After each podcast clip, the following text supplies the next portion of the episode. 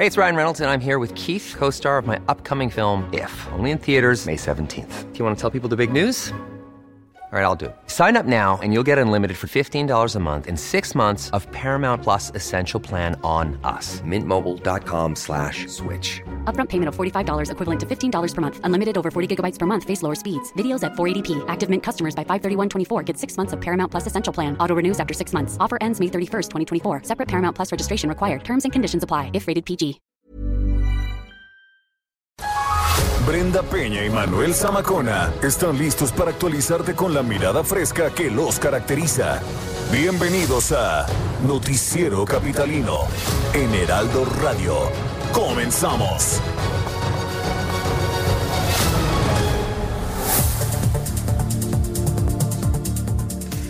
Sanitizan el mercado de la Merced. La Unidad de Inteligencia Financiera y el gobierno irán en contra de funcionarios por recursos irregulares. Reubican a 316 familias damnificadas por el sismo del 19 de septiembre. La UNAM sanitiza 25 sedes donde se aplicará el examen para ingreso a la universidad. Cachorros del lobo mexicano ya tienen nombre.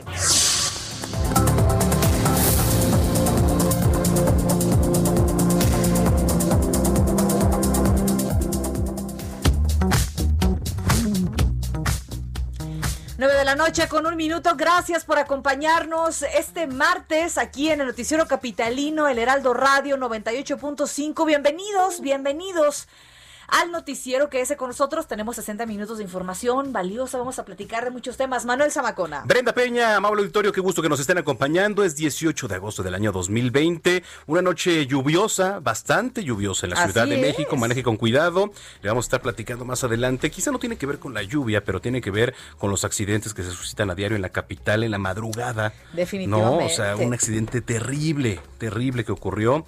Y quizá por la imprudencia, ¿no? Que es por la mayoría de las veces cuando pasan los accidentes. Hay que recordar que muchos de los accidentes en camiones, en trailers, en carretera, eh, pues han descubierto incluso que muchos no tienen permiso, no han pasado los exámenes, no están regulados, no tienen mantenimiento de los trailers y lo peor de todo es que cobran víctimas, eh, de personas, este, vidas eh, de víctimas inocentes que circulaban por ahí, que pasaban por ahí y es tremendo, Manuel. Correcto.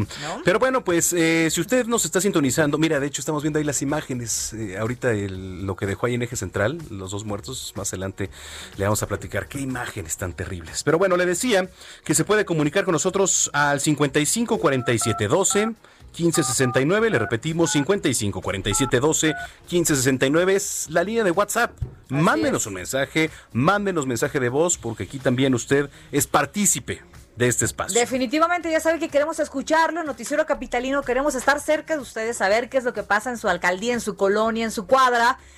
Por supuesto que aquí lo que queremos es ser un enlace eh, para ustedes, para que nos escuchen y puedan resolverle el problema. Justo la semana pasada hablábamos de una caseta de policías en Tlalpan, ¿te acuerdas? Que es que marcamos y no nos contestan. Sí, claro, aquí pues... Entonces, márquenos, escríbanos, más bien, escríbanos y también puede escribirnos a las redes sociales, arroba bajo penabello. Y arroba samacona al aire. Comenzamos. Reporte vial. Comenzamos un recorrido en las calles de la Ciudad de México. Israel Lorenzana, ¿cómo estás? Muy buenas noches.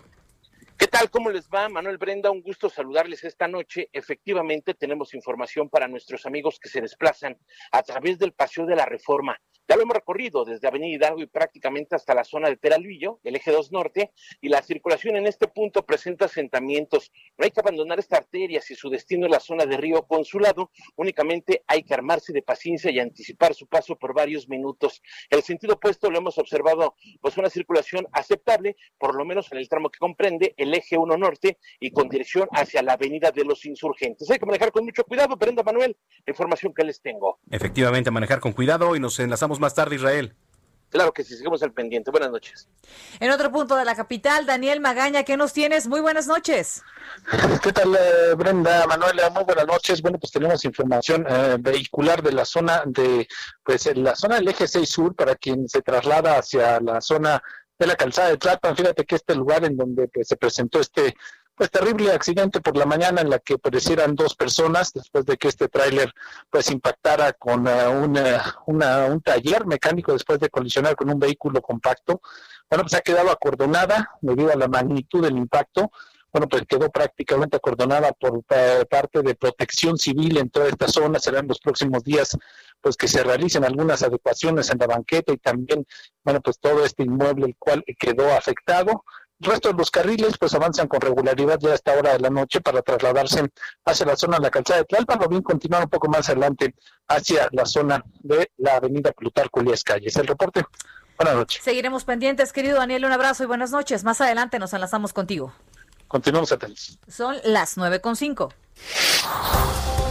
Bueno, a ver, esta mañana la Unidad de Inteligencia Financiera, la UIF, y el Gobierno de la Ciudad de México Dicen que van a ir en contra de los funcionarios de la administración pasada, o sea, la administración que encabezaba Miguel Ángel Mancera, ¿no? Por recursos irregulares. Carlos de Navarro estuvo en esta conferencia de prensa virtual todavía que está dando la jefa de gobierno, al parecer, ¿verdad, Carlos? ¿Cómo estás? Buenas noches. Buenas noches, Brenda. Manuel, les saludo con gusto a ustedes eh, al auditorio. Y bien, sí, siguen las conferencias virtuales con la jefa de gobierno y en esta la jefa de gobierno informó que funcionarios de la administración pasada de la Ciudad de Mico son investigados por el manejo de recursos irregulares. La mandataria capitalina Claudia Sheinbaum y el titular de la Unidad de Inteligencia Financiera, Santiago Nieto, se reunieron ayer para atender este tema. Escuchemos. Pero son temas que tienen que ver con eh, asuntos de uso de recursos irregulares eh, durante la administración anterior. Fue una reunión general, yo la verdad reconozco mucho el trabajo que ha estado haciendo eh, Santiago Nieto al frente de la Unidad de Inteligencia Financiera, ha sido muy importante para el país. Y en particular, a veces nos reunimos y en particular el día de ayer, pues fueron algunos temas que él está investigando de asuntos de la administración anterior en la Ciudad de México. Y obviamente, pues una parte tiene que ver con eh, las denuncias que tendrían que ser presentadas tanto a la Fiscalía General de Justicia de la Ciudad de México como a la Fiscalía General de la República. Hace una semana, la Contraloría General de la Ciudad de México informó que 1.600 funcionarios de la administración pasada fueron sancionados, entre ellos el exsecretario de Finanzas Edgar Amador, dirían en el argot beisbolero, ya les están lanzando pegado. Y por otro lado, las peticiones que ha hecho el colectivo Estados Unidos de la Ciudad de México están fuera de lugar, así lo afirmó el comisionado para la reconstrucción César Cravioto, quien insistió que este grupo ha sido atendido de manera constante. Escuchemos.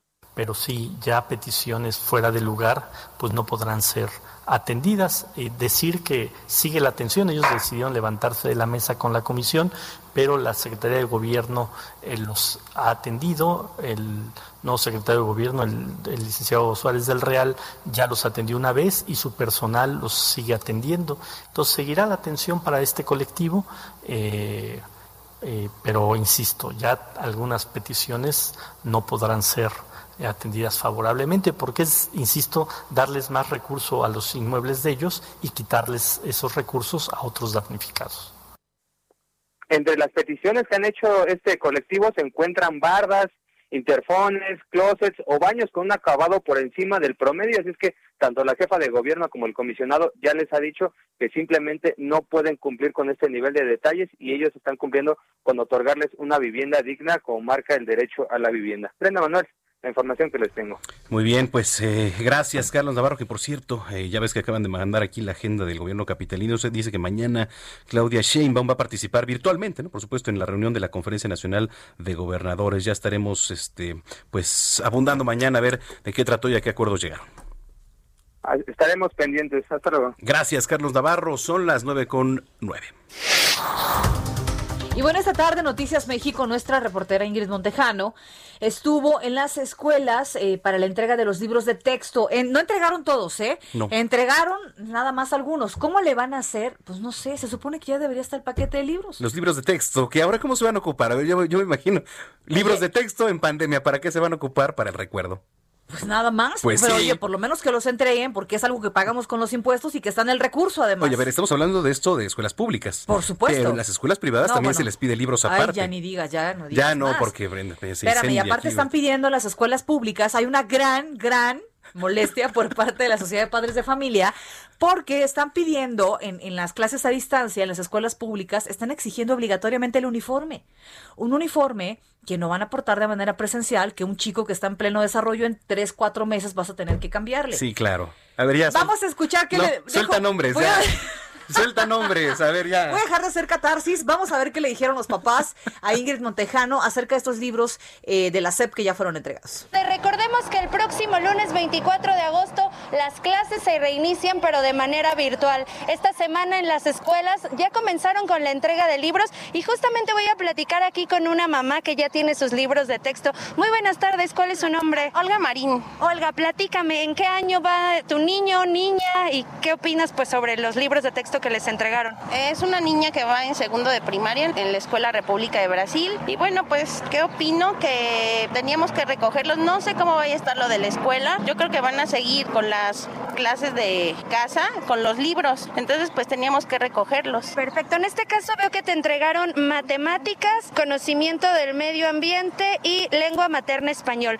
Les dijeron que les van a dar más libros. Estos son los únicos para segundo grado. ¿Qué pasó? Nos dijeron que nos iban a dar más libros, pero dependiendo de lo que digan las autoridades, se vienen a recoger o hasta que regresen a clases. En tu caso, ¿cómo te estás preparando con tu niña? Pues tanto con ella para decirle que no va a regresar en este momento físicamente a la escuela y pues con la compra de, no sé, computadora, escritorio, útiles. Bueno, para empezar, con los horarios, que se levanten temprano. Ya esta semana nos estamos levantando temprano para que la próxima semana ya nos podamos levantar todos a la hora que van a hacer sus clases. Ellos ya saben que la próxima semana ya hay clases, entonces ya se están preparando psicológicamente y bueno, pues prepararnos con cuadernos, la computadora pues ya tenemos el todo, ¿no? Entonces este estamos poniendo lo que tenemos cuadernos, lápices, no sé, lo que ocupemos. Perfecto. ¿Ha sido difícil pues ser papás y maestros en casa? Sí, sí, cañón. Sí, la verdad es que mis respetos para los maestros porque sí es una es una lucha, o sea, luego no nos hacen caso o, o no sabemos, entonces sí, sí, sí es algo difícil. Mis respetos para los maestros. Brenda y Manuel, pues ya escuchamos, es el nuevo reto para los papás este regreso a la nueva normalidad en las escuelas. Los papás se están preparando para tener todo listo para este regreso a clases. Yo por lo pronto regreso con ustedes. Entrevista. Bueno, pues al parecer ya este año, usted sabe que ha habido bastantes problemas ahí con el tema de la reconstrucción, eh, ya a partir de esta administración se han dado nuevos lineamientos, eh, pues sobre todo edificios, viviendas dañadas, ¿no? Por el sismo del 19 de septiembre. Al parecer ya se va a reconstruir 141 edificios, 7 mil viviendas, más de 7 mil viviendas y quien lleva todo esto y está al frente del tema de la reconstrucción es César Cravioto, quien tenemos en la línea telefónica y agradecemos que tome la llamada. César, ¿cómo estás? Buenas noches.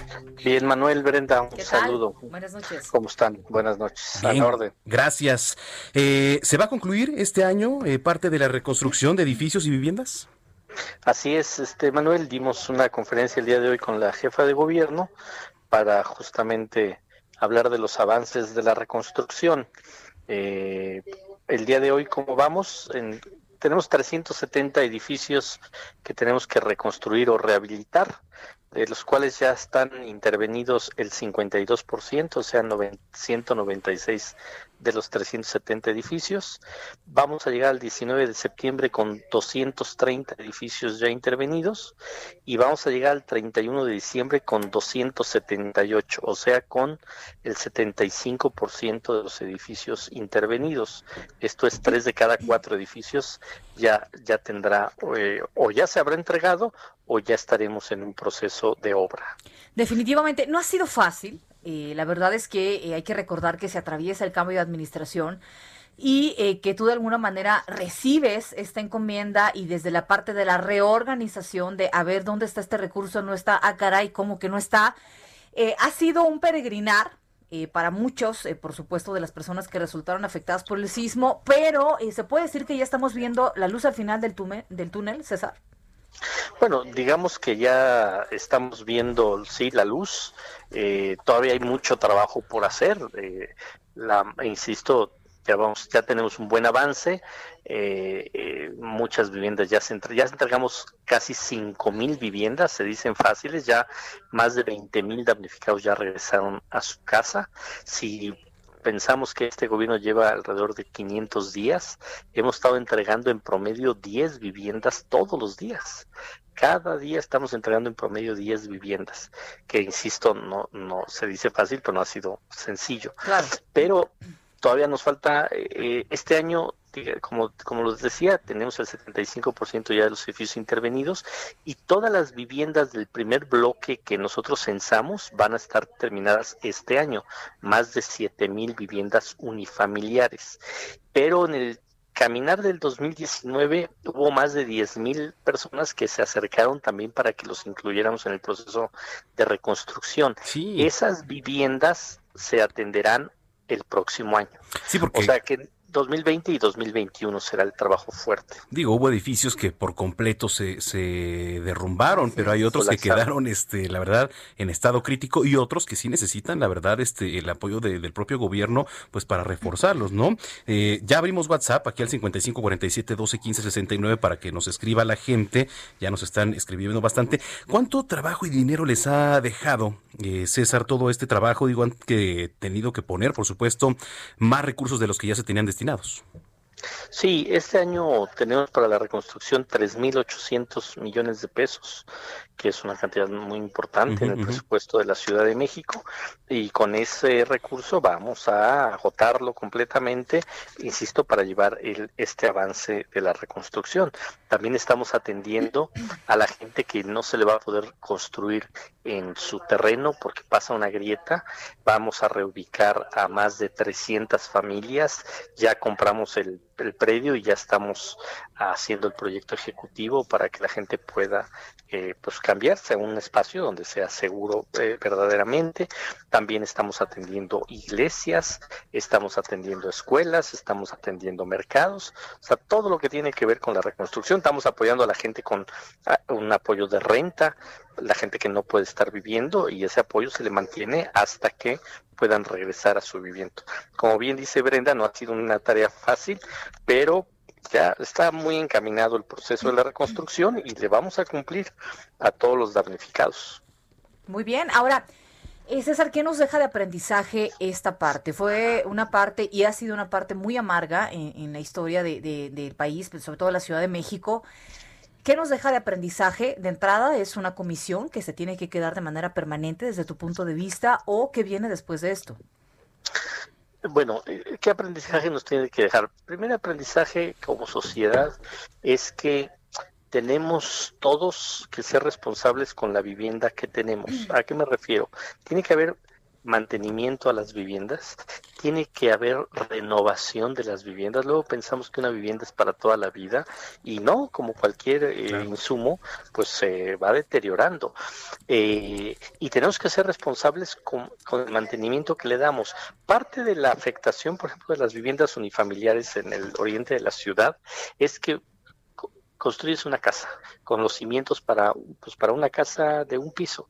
Se casa tu hijo y levantas este un segundo piso. Se casa la hija y le levantas un tercer piso.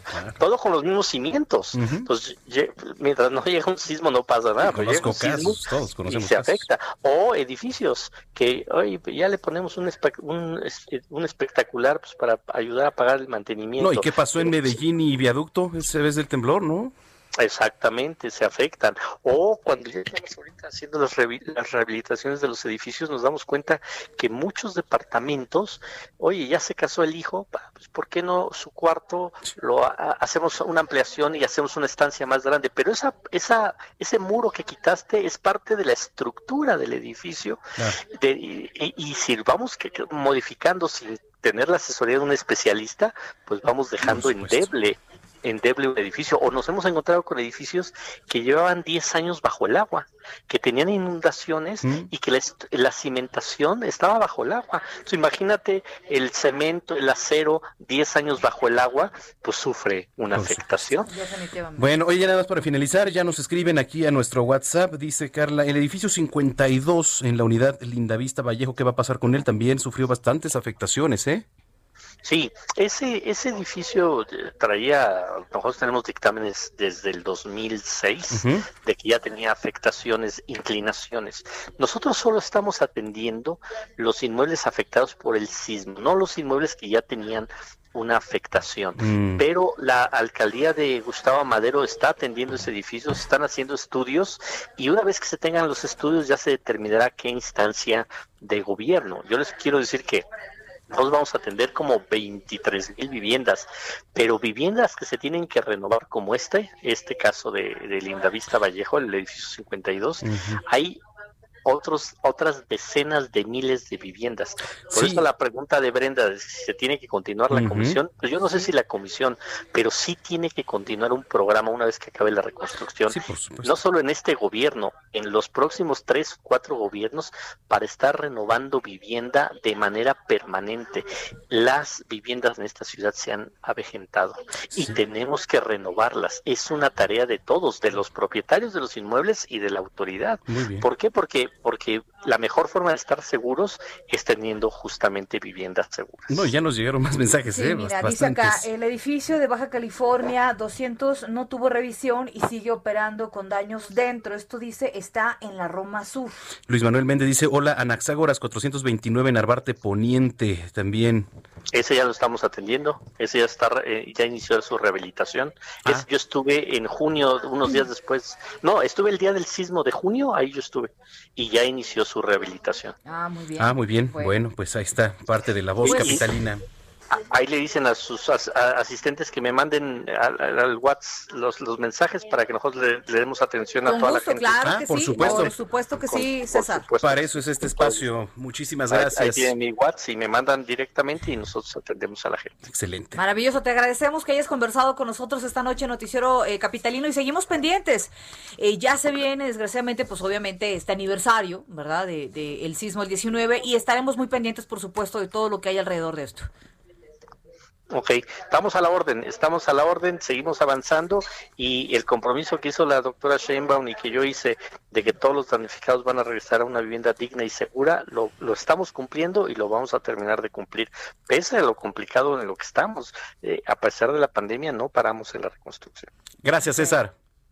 Gracias a ustedes, que estén muy bien. Es César Cravioto, comisionado para la reconstrucción aquí en la Ciudad de México. Gracias por escribirnos, 921. Fíjese, ya la UNAM concluyó, querida Brenda, los trabajos de higiene y sanitización ahí en las 25 sedes donde mañana, mañana miércoles 19 y jueves Del 20 será aplicado este examen de ingreso a nivel licenciatura. Vaya tema, ¿no? Al ingreso de la sede se va a tomar, por supuesto, la temperatura, a los aspirantes, quienes deberán portar siempre cubreboca, y no está de más decirle que si usted puede llevar por ahí un eh, gel antibacterial portátil, pues lo haga. Pero por supuesto, a ver, eso yo creo que es importante. Si usted va a ir al súper, usted debe llevar su propio gel, aunque se lo den en el súper. Sí. Usted debe llevar su propio cubreboca, su propio gel, su propio, este... Porque unos se huelen horrible, además. Además huelen horrible y te dejan las manos terribles. ¿no? Efectivamente. Sí, sí, Yo sí. el, ¿no? Chiclosas, el además. sábado, sábado, domi- no, el domingo fui a una plaza y de verdad terminas, este es una pesadilla a una plaza. Cada tienda que entras, oiga, pero me acaban de poner, no sí, me no, importa. hay unos que te echan rancho viejo, casi casi, ¿no? Entonces, perdón, ya lo dije, pero Ay, oye, horror. sí para eso, se huele eso. Ay, No, cállate, Pues, ya. ándale, a eso, bueno. En fin, 922. Y bueno, habemos nombre. ¿Nombre Aquí en? Noticiero Capitalino, acuérdense que hicimos unas preguntas relacionadas a estos cachorros de lobo y leíamos justamente los nombres medio exóticos que eh, pues estaban a votación para ponérselos. Recuerde que hace unos días en el zoológico de San Juan de Aragón y la Sedema buscaban los nombres para los pequeños cachorros de lobo mexicano que nacieron el pasado 19 de abril. Cachorrillos, cachorrillos. Sí, pequeñuelos. Los nombres ganadores fueron Manuel, ah no, ¿verdad? No. Oye, pues qué lobazo, ¿eh? O sea, la verdad. Ay, oye, a ver, este, fueron Paki y Nashova. Paki. Bien, muy bien. Paki, que significa alegre. Eres bien Paki. Ay, gracias. Eres bien Paqui, me hombre, cae. sí. Oye, a ver. ¿Saben qué? Son unos pelados, se están pasando. Y Nashova. Eh, y, y obtuvo 1.269 votos. Paki. Mientras que Nashova, que quiere decir lobo, consiguió 937 votos. Oye, no puede Pero ser. ¿por qué o sea, le como lobo lobo le si ya es un lobo? lobo? O sea, bueno, no, está bien. Pues, Nashova. No, bueno, lobo. Bueno, pero está bien. Para los nombres que había, creo que fue el Pero mejorcito. este exo Nashova. Nashova, muy Nashova. bien, Nashova. Es como nombre de. Argentino. Sí, claro, claro. Eh, O, o es como un lobo ruso, argentino, este, Nashova. Brenda Nashova, Ah. ¿no? Brenda No, sí, Nashova. déjelo, déjalo así. Petroscova. Muy bien. Peñascova. Peñascova. Qué bruto.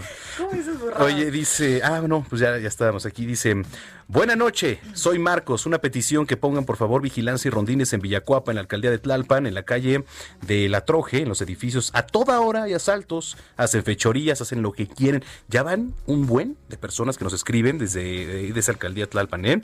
Dice, los delincuentes y extorsiones estamos sin policía, sin autoridad. Muchas gracias.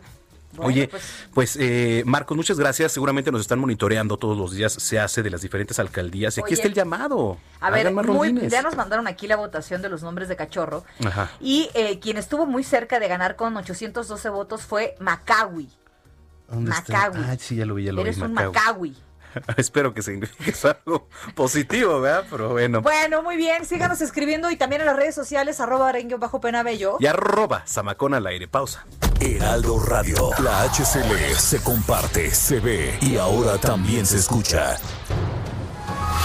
Regresamos con Brenda Peña y Manuel Zamacona al noticiero capitalino en Heraldo Radio.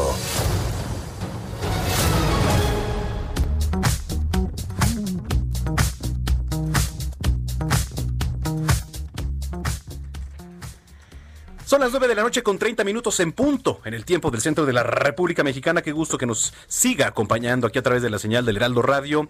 Usted escucha noticiero capitalino aquí en el 98.5 de FM. Y si nos acaba de sintonizar, bienvenida, bienvenido. Les informamos que tenemos WhatsApp ya desde hace unos días para que usted se pueda comunicar, poner en contacto con nosotros, si sea la voz o el mensaje que le demos voz aquí. Oye, sí, mándenos mensajes de voz. No nos han mandado sus mensajes de voz. Sí. No, queremos escucharlos. Tenemos que escucharlos antes, no se vaya a salir por ahí algo que no, ¿verdad? No, no, no. Pero lo pueden hacer al 55 47 12 15 69. Les repito, 55 47 12 15 69. Ahí usted nos puede escribir, que a lo mejor, pues para usted es mucho más fácil escribir en WhatsApp, que a lo mejor mandarnos un, mandarnos un Twitter, que también lo puede hacer a arroba samacón al aire. arroba brenguión bajo penabello. Así que, pues hágalo y estemos en sintonía aquí en este espacio. Son a las 9 con 31. Reporte vial. Vamos a las calles de la Ciudad de México. Israel Lorenzana, ¿qué nos tienes? Venga, muchísimas gracias, Manuel. Pues bueno, la información corresponde a la zona de Eduardo Molina.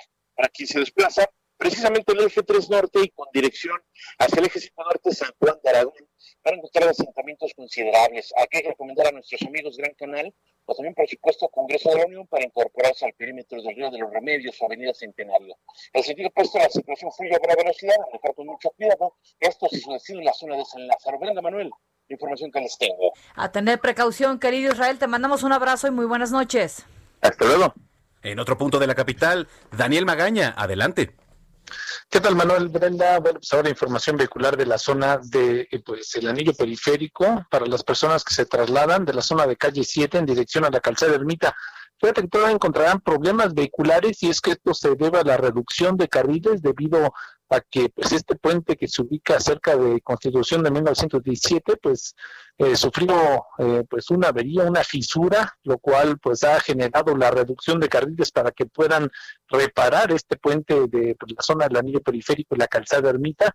Así que bueno, pues hay que tener un poco de calma. A partir de aquí ya el avance es bueno en dirección hacia la zona de Cuemanco, las personas se trasladan hacia la zona sur, ya pues ha cesado la lluvia también en toda esta zona, solamente esta complicación vial poco antes de llegar hacia la zona de Constitución de 1917. El reporte, muy buena noche. Muy buenas noches, eh, Daniel Magaña, estamos en comunicación.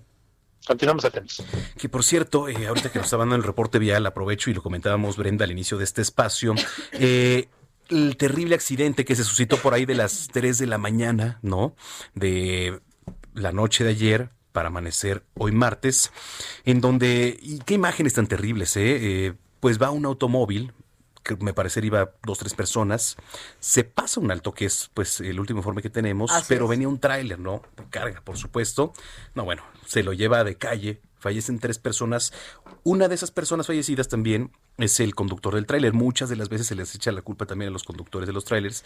Habrá que ver bien qué, qué fue lo que pasó, pero pues evidentemente se estampa el tráiler, comienza a derramar el combustible, no alcanza a salir el, el chofer del tráiler y, se prende el se camión. can- sí, se calcina dentro, Se calcina ¿no? dentro. Es una Terrible historia, terrible de verdad. Este es importante eh, tocar el tema de lo que dices, los trailers, la regulación, los estudios, los exámenes que se hacen. Hace no menos de un año hubo algo igual en la carretera México-Toluca de una mujer que manejaba un tráiler que no alcanzaba, era una mujer muy bajita y no alcanzaba los eh, pedales, ah, pues, el acelerador y el freno y no lo alcanzaba, se llevó a eh, personas que se encontraban en su auto y fue una verdadera tragedia. ¿eh? Totalmente. Verdadera tragedia. Así que bueno, pues eh, hay que estar muy pendientes, sea prudente, aunque sea de madrugada, hay que venir con toda la precaución del mundo, por favor.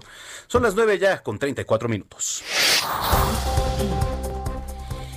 Y eh, bueno, tenemos en la línea a nuestro compañero Manuel Durán, quien nos va a platicar y dar los detalles de la demolición de siete pisos ilegales en la alcaldía Cuauhtémoc. Manuel, ¿cómo estás? Buenas noches. ¿De qué se trata esto?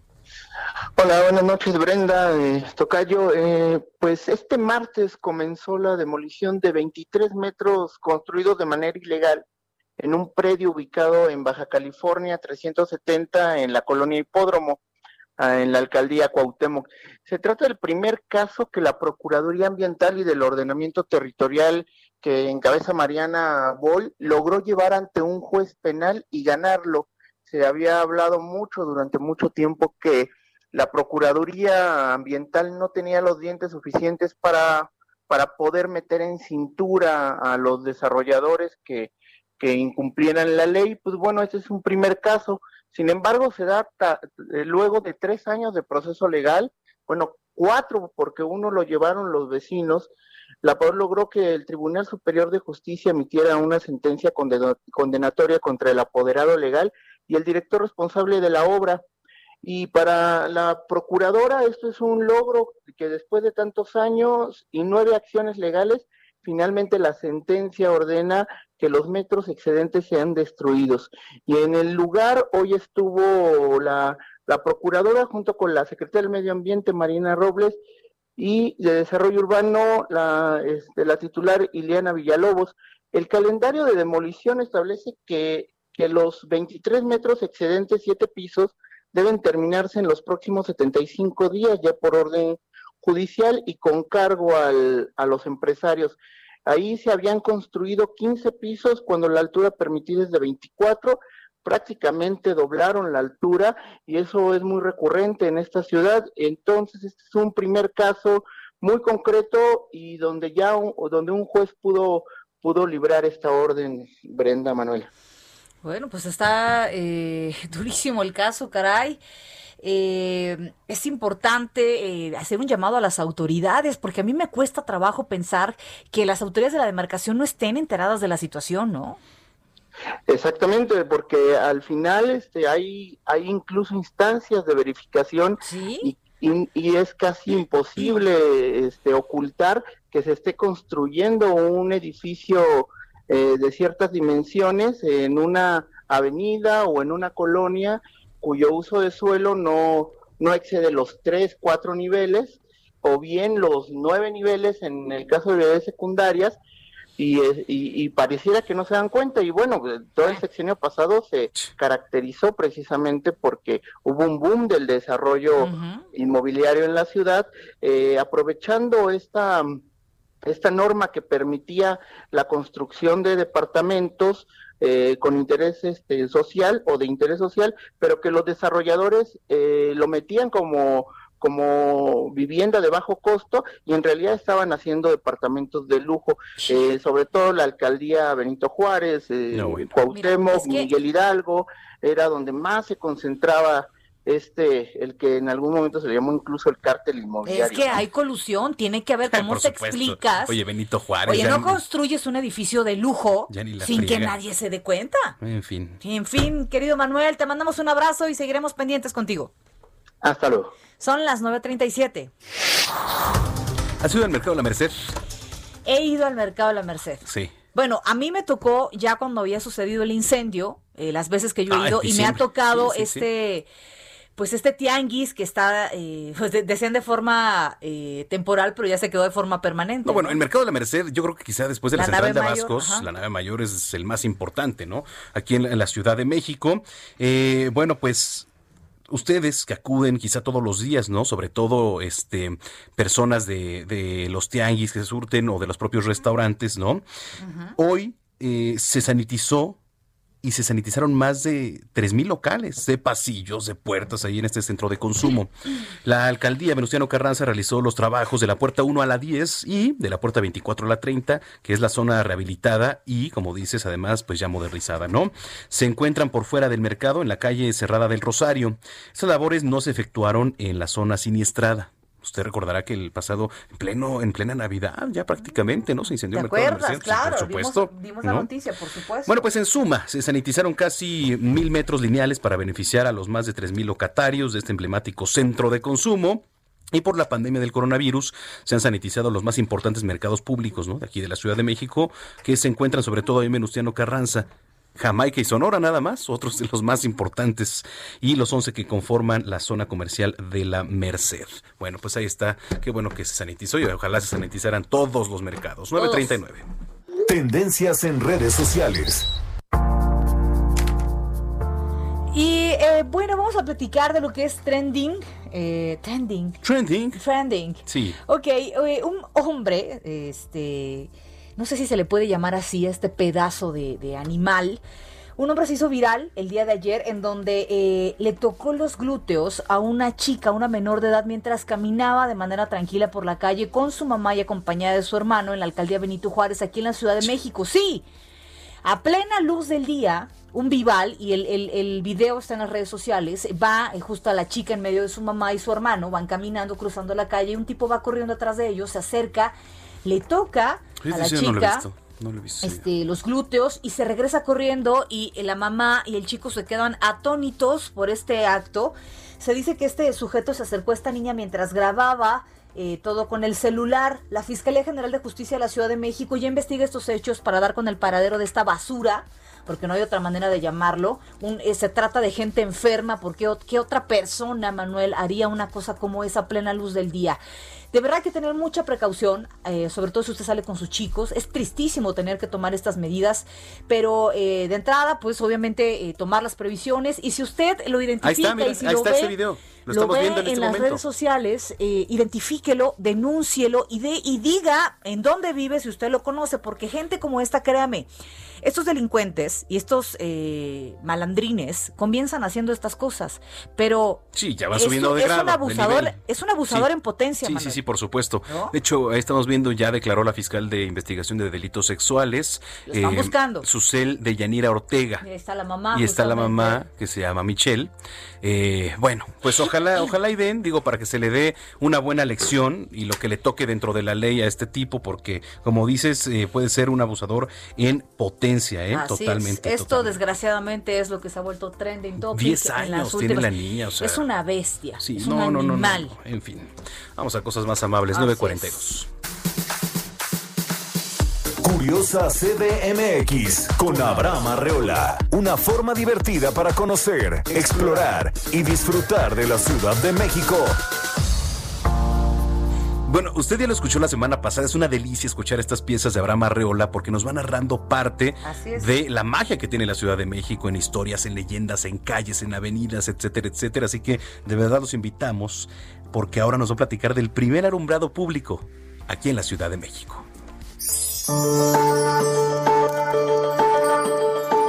La leyenda de don Juan Manuel de Solórzano quedó tan impregnada en la Ciudad de México que para los años 1700 la calle donde aquel hombre había matado a decenas de personas estaba bautizada con su nombre. Y como si fuese obra del destino, este tramo urbano quedó maldito y la delincuencia prosperó como una gran empresa.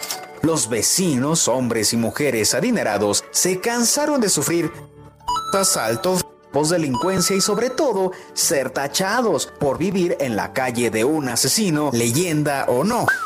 Así que, haciendo un esfuerzo sobrehumano, estos vecinos gastaron todo su dinero en crear para la Ciudad de México el primer, el primerititito alumbrado público.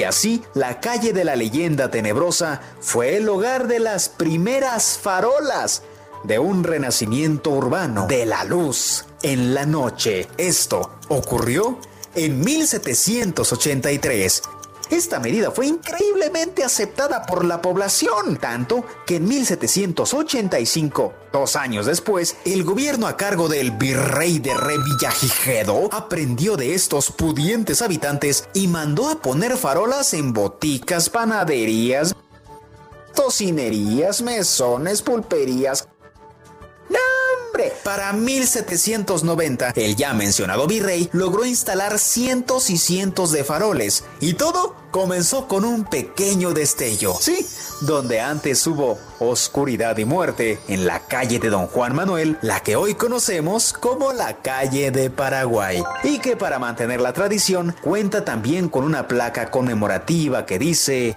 esta fue la primera calle de la ciudad que tuvo alumbrado público 1783.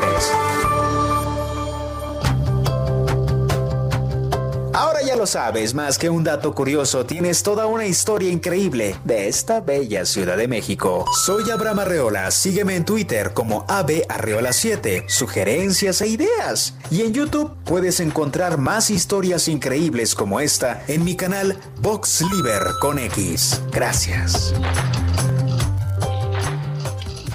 Deportes con Roberto San Germán. Ya llegó y está aquí el señor de los deportes, Roberto San Germán. ¿Qué nos tienes? ¿Cómo van mis Yankees? ¿Qué tal, mi querida Brenda? Muy buenas noches, mi querido Manuel. Igualmente, y a toda la gente que nos sintonizan, pues tu Yankees les ha ido bien con los Mediarrojas de Boston. Ya llevan 10 partidos consecutivos ganados. Increíble. Pero te voy a decir una cosa, ¿eh? El némesis de los Yankees, curiosamente, han sido las rayas de Tampa. ¿Sí? Le han costado un trabajo desde que esta franquicia se hizo, porque los traen en cargo, ¿eh? Desde que Liu Pineda fue su, su manager, no sé qué ha pasado, que los Yankees nomás no pueden ganarle series. Sí, sí, De sí. verdad, ¿eh? Es, es su, su coco. Es el coco de los Yankees, y es un equipo chiquitito. O sea, un equipo que está haciendo su historia a través de ganarle a los Yankees. Es como, hay, hay jetaturas que no se pueden quitar, y una de ellas es contra las rayas de Tampa. Siempre los meten en problemas. Oye, sí, no, no, no. Digo, no hay equipos pequeños como en todos los deportes, pero sí, como tú dices, la verdad es que has hecho también mucha fama por eso en específico, que es ganarle ahí a los bombarderos del Bronx. Sí, que son de los equipos pues con más historia dentro del deporte Claro. a nivel mundial, ¿eh? Sí, A totalmente. nivel mundial. Y creo que no han podido con ellos. Hoy iban perdiendo, ya no supe cómo quedó, pero creo que perdieron otra vez contra las rayas, porque en los partidos anteriores también las rayas les habían ganado. Creo que la serie se la ganaron. Fue una rachita que tuvieron mal los Yankees y hoy también iban perdiendo. Yo me quedé 5-1, tú dirás. Ay, Sí, Dios sí, sí, mío. aquí ya estamos actualizando en este momento. Dice, mm, bueno, en otros, en otros frentes están empatados, pero en específico bueno, los Yankees, ¿dónde está aquí? Ah, Aquí te esperamos, Amacona. No, ¿eh? bueno. Aquí tenemos todo el tiempo del mundo. ¿eh? Tú sigue.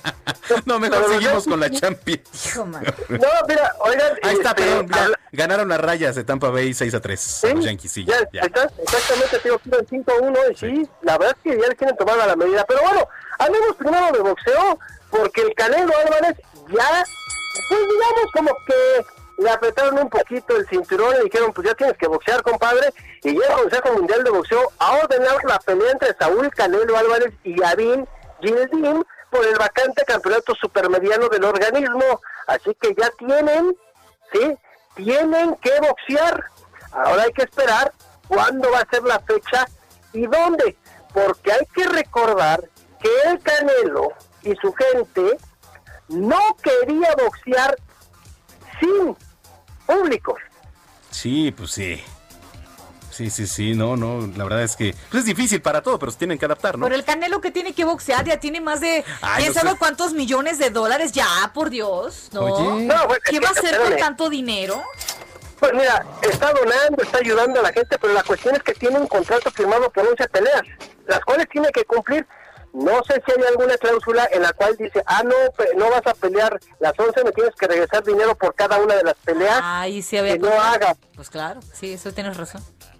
Ahí sí no podría decir este hombre, pero quiero ver cuándo va a pelear y dónde va a pelear, porque hay que recordar que también mucho del boxeo lo que ganan es el pago por evento, el famoso pay-per-view. Claro, exacto.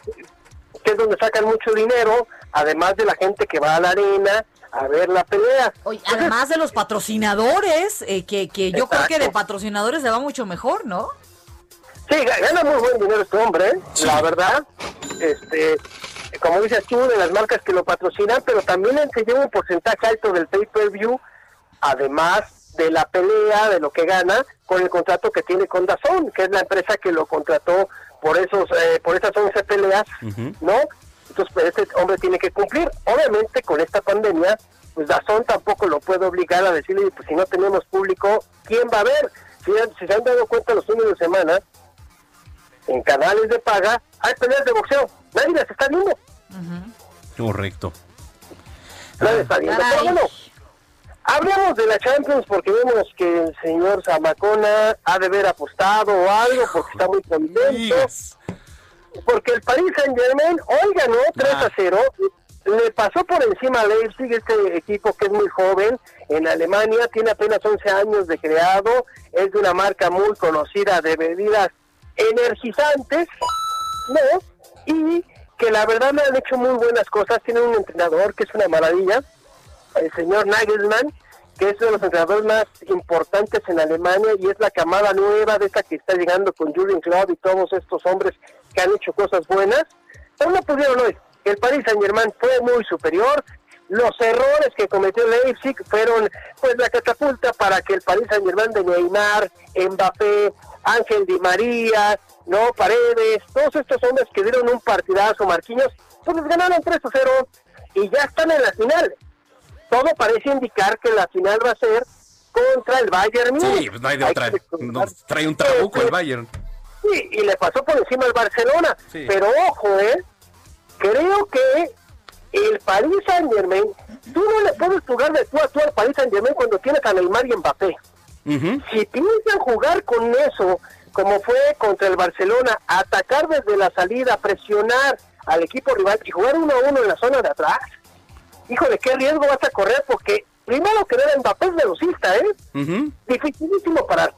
Y sabemos que Neymar es un hombre que ahorita trae todo el fútbol, que te puede cambiar el partido y que pues, eso, eso puede ser el factor determinante. Pero lo que tiene el Bayern Múnich es que el Bayern Múnich juega en conjunto, todos son muy buenos y tiene un gran equipo. Entonces va a estar buena, seguramente esa será la final. Pero ya vimos que el Olympique de Lyon, ojo, ¿eh? Dejó fuera a Cristiano Ronaldo y a la Juventus. Sí. Sí, que sí, tiene un buen equipo, ¿eh? Y también ya dejó fuera al Manchester City 3 a 1.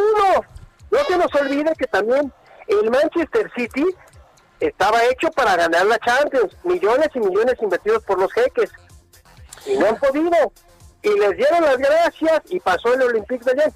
Puede haber otra sorpresa. Lo veo muy complicado. Mañana es el partido. Creo que la noche vamos a estar hablando de que el Bayern Múnich se va a enfrentar al Paris Saint Germain. Pues estaremos ya dando todos los detalles aquí el día de mañana para ver qué rumbo toma la final de la Champions League. ¿Dónde te seguimos? Ah, sí, perdón. perdón. Nada más rápido. Sí. Ya rápido. ¿Alguno de ustedes le va al- al Barcelona? Fíjate que yo era muy fanático del Barça, pero la verdad es que me, me gusta mucho todo el fútbol europeo. Bueno, el Barça ya va a tener nuevo entrenador. Ya Ronald Koeman aterrizó en Barcelona, en el aeropuerto del Prat, y en las próximas horas, en la madrugada de nosotros, seguramente ya anuncian como nuevo director técnico del Barcelona al señor Ronald Koeman. Órale, pues a ver qué tal le va. Ya estaremos viendo, por supuesto, aquí, mi estimado Robert San Germán, ¿dónde te seguimos? Claro que sí. Fíjense en Twitter, en arroba. San Germán. Ahí estamos para todos ustedes. Pasen buena noche. Abrazo, descansen. Gracias. Es Roberto San Germán en la actividad deportiva aquí en el Noticiero Capitalino. Y ya nos vamos. Gracias por habernos acompañado. Nos vemos mañana, 3 de la tarde, Noticias México. Las noticias son para todos. Vamos a tener a Moenia. Mañana sí. Vamos a analizar todavía el caso Lozoya y muchas cosas más. Estamos escuchando al gran Enrique Guzmán porque hoy tuvimos el privilegio de que platicara con nosotros, ¿verdad? Así es. Y este, bien entero todavía se ve. Qué bárbaro, el señor va a dar un concierto. Pero además muy entusiasta siempre la canción, de la música, de, de, de, de, de alinearse con esto de la tecnología. El concierto virtual ahora. Dijo, claro. Si usted quiere todos los detalles, pues también en el Heraldo de México está la entrevista completa. Así que ingrese a www.heraldodemexico.com.mx. Bueno, gracias por habernos acompañado. Le mandamos un abrazo, descanse, muy buenas noches y adiós a Macona. Hasta pronto. Hasta mañana. Aquí nos vemos. Tenemos si Dios lo permite así. de dudas me sacará. Quiero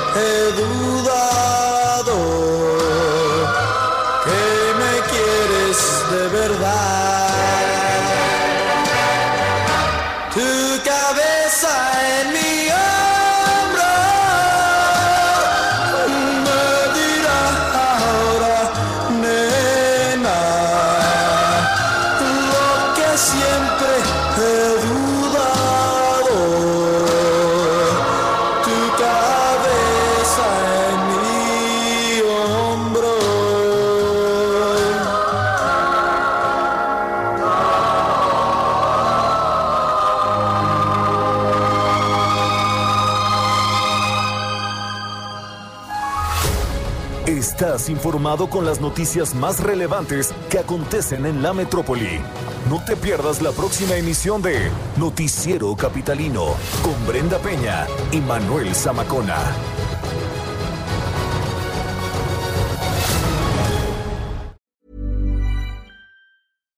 If you're looking for plump lips that last, you need to know about Juvederm lip fillers. With Juvederm Volbella XC and Juvederm Ultra XC, your lip look, whether it's subtle or bold, can last up to one full year with optimal treatment and no additional maintenance. Find a licensed specialist and see if it's right for you at juvederm.com today. That's J U V E D E R M.com. Add fullness to lips in adults over 21 with Juvederm Volbella XC or Juvederm Ultra XC. Do not use if you have severe allergies or a history of severe allergic reactions, or if you're allergic to lidocaine or the proteins used in Juvederm. Tell your doctor if you have a history of scarring or taking medicines that decrease the body's immune response or that can prolong bleeding. Common side effects include injection site redness, swelling, pain, tenderness, firmness, lumps, bumps, bruising, discoloration, or itching. As with all fillers, there's a rare risk of unintentional injection into a blood vessel, which can cause vision abnormalities, blindness, stroke, temporary scabs, or scarring.